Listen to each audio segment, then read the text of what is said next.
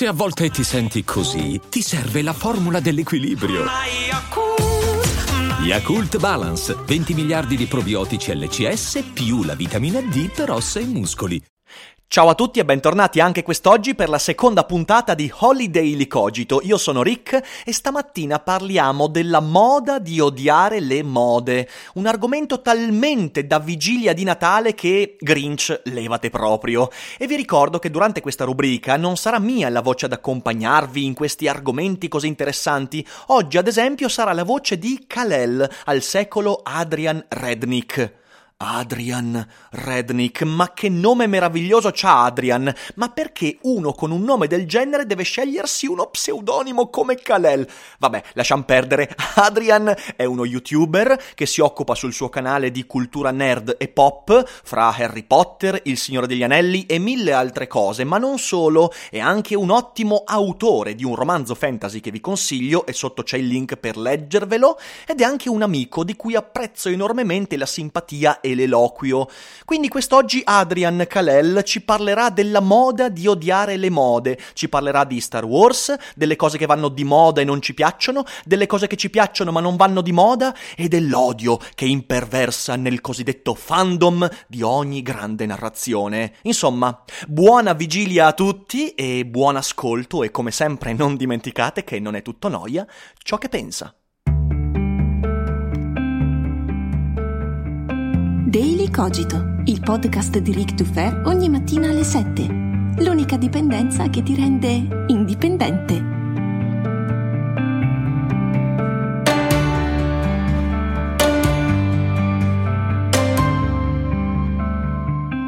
Grazie Rick per ospitarmi nuovamente su Daily Cogito e buongiorno a tutti, è sempre un piacere.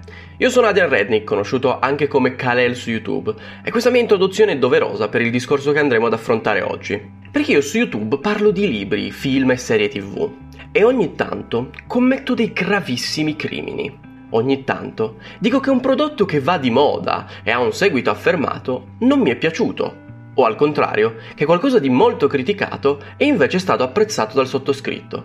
E dunque tutti corrono in cucina ad affilare i coltelli e le spade. Ed infatti è di questo che voglio parlare oggi, dell'eccessivo attaccamento emotivo ad una storia che spesso ci impedisce di vedere la ragione.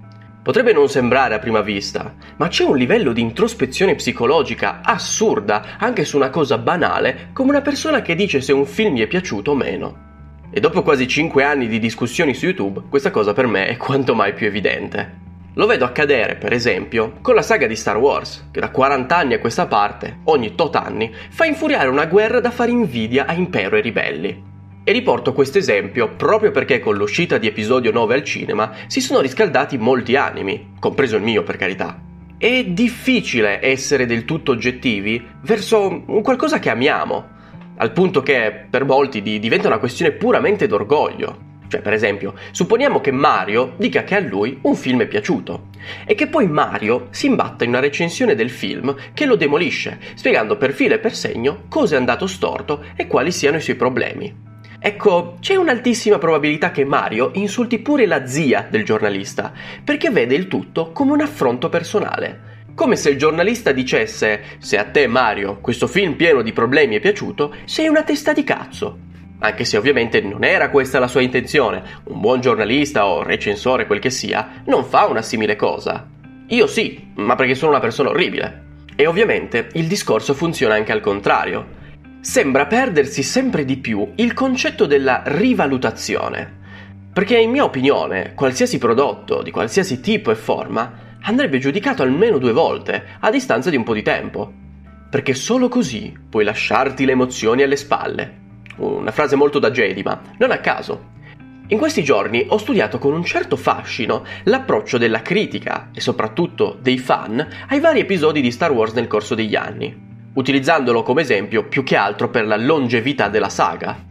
Al giorno d'oggi, L'impero colpisce ancora, ovvero il secondo film in uscita cronologica al cinema, è considerato quasi universalmente come uno dei migliori, se non il migliore della saga ma non tutti sanno che quando uscì nel 1980 venne demolito dalla critica, in quanto considerato troppo dark, troppo scuro e cupo rispetto al primo film. In effetti, nell'impero colpisce ancora, la storia di Star Wars si sviluppa nel pieno della sua potenza, arrivando ad essere una space opera come viene considerata oggi. Ci ritroviamo davanti ad una situazione simile, seppure rovesciata, con la famigerata trilogia dei prequel.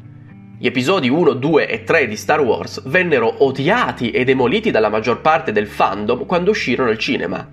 Ma oggi, a distanza di quasi 20 anni, questo odio sembra quasi essersi estinto. La gente non li considera certamente come dei capolavori, ma sono più resti ad accettarli, anzi, a ritenerli dei film buoni. Ma come mai? Com'è possibile questa cosa? Beh, perché banalmente non ci sono più le emozioni di mezzo.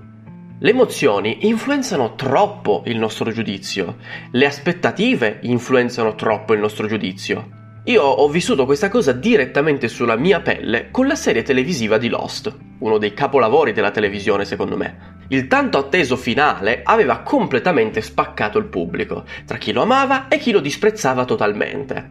Per me, che me la sono recuperata con calma anni dopo che era finita, il finale è stato semplicemente quello. Un finale, una conclusione, che non mi è neanche dispiaciuta più di tanto. E questo perché il mio attaccamento emotivo era completamente diverso da coloro che l'avevano seguita per anni, aspettando ogni settimana la nuova puntata per capire come procedeva la trama.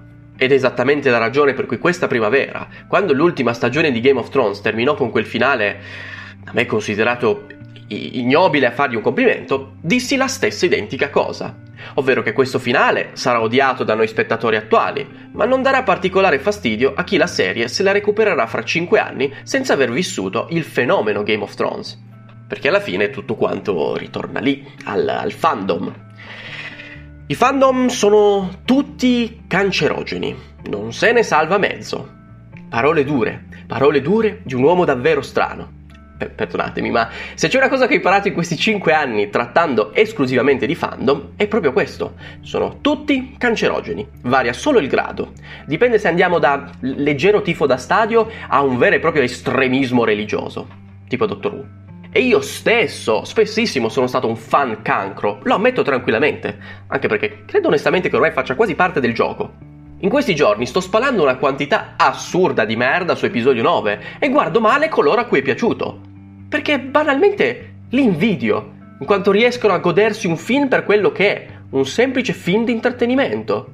Kalel, perché lanciavi le pietre a coloro che uscivano fuori dal cinema con il sorriso? Non è giusto, perché loro devono essere felici e io no? Io invece sto letteralmente affrontando il film con le 5 fasi del lutto.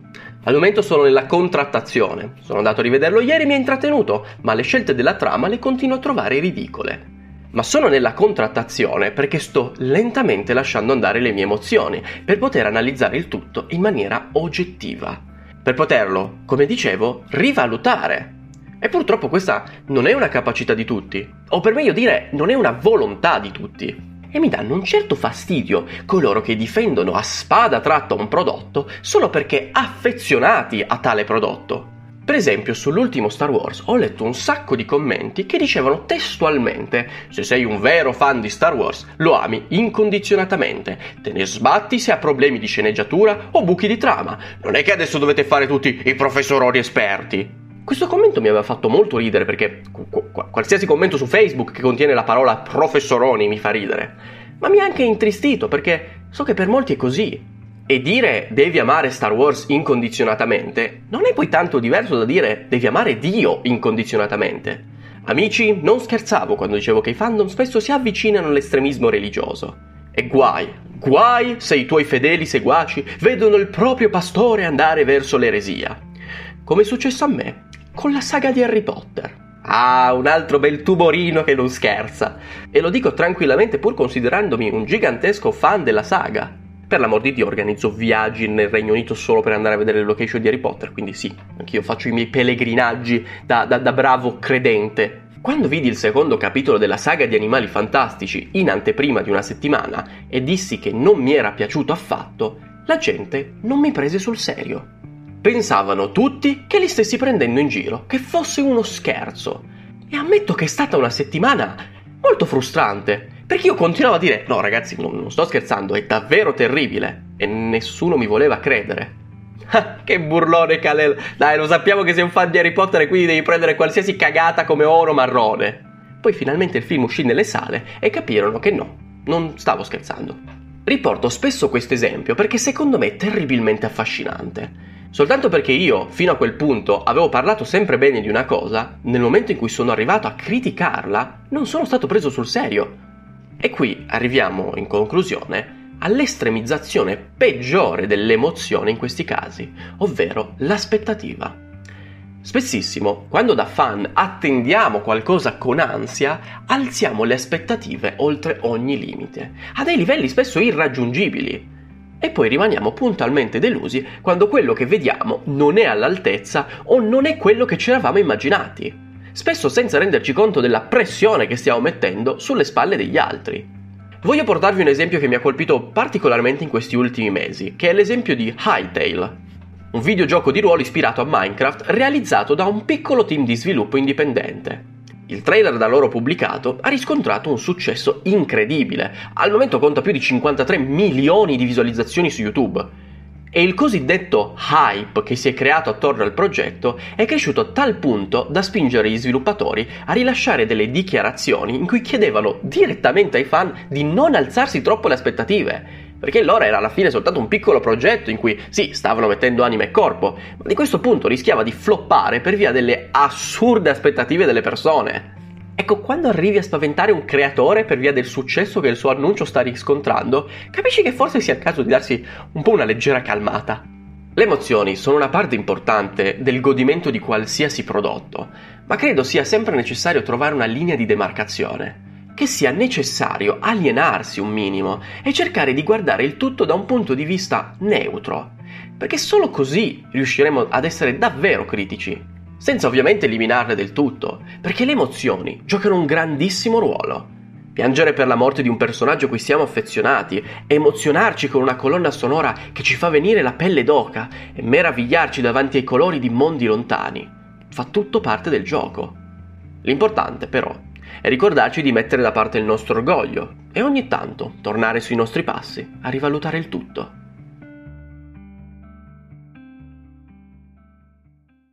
E adesso un bel caffè finito. Perché rischiare di rimanere senza caffè quando puoi abbonarti a Caffè Borbone? Prezzi vantaggiosi, costi di spedizione inclusi, tante possibilità di personalizzazione e l'abbonamento lo sospendi quando vuoi. Decidi tu la frequenza, la qualità, scegli tra le cialde e capsule compatibili e crea il tuo mix di gusti e miscele. Mai più senza caffè con l'abbonamento Caffè Borbone. Tutte le info su caffèborbone.com.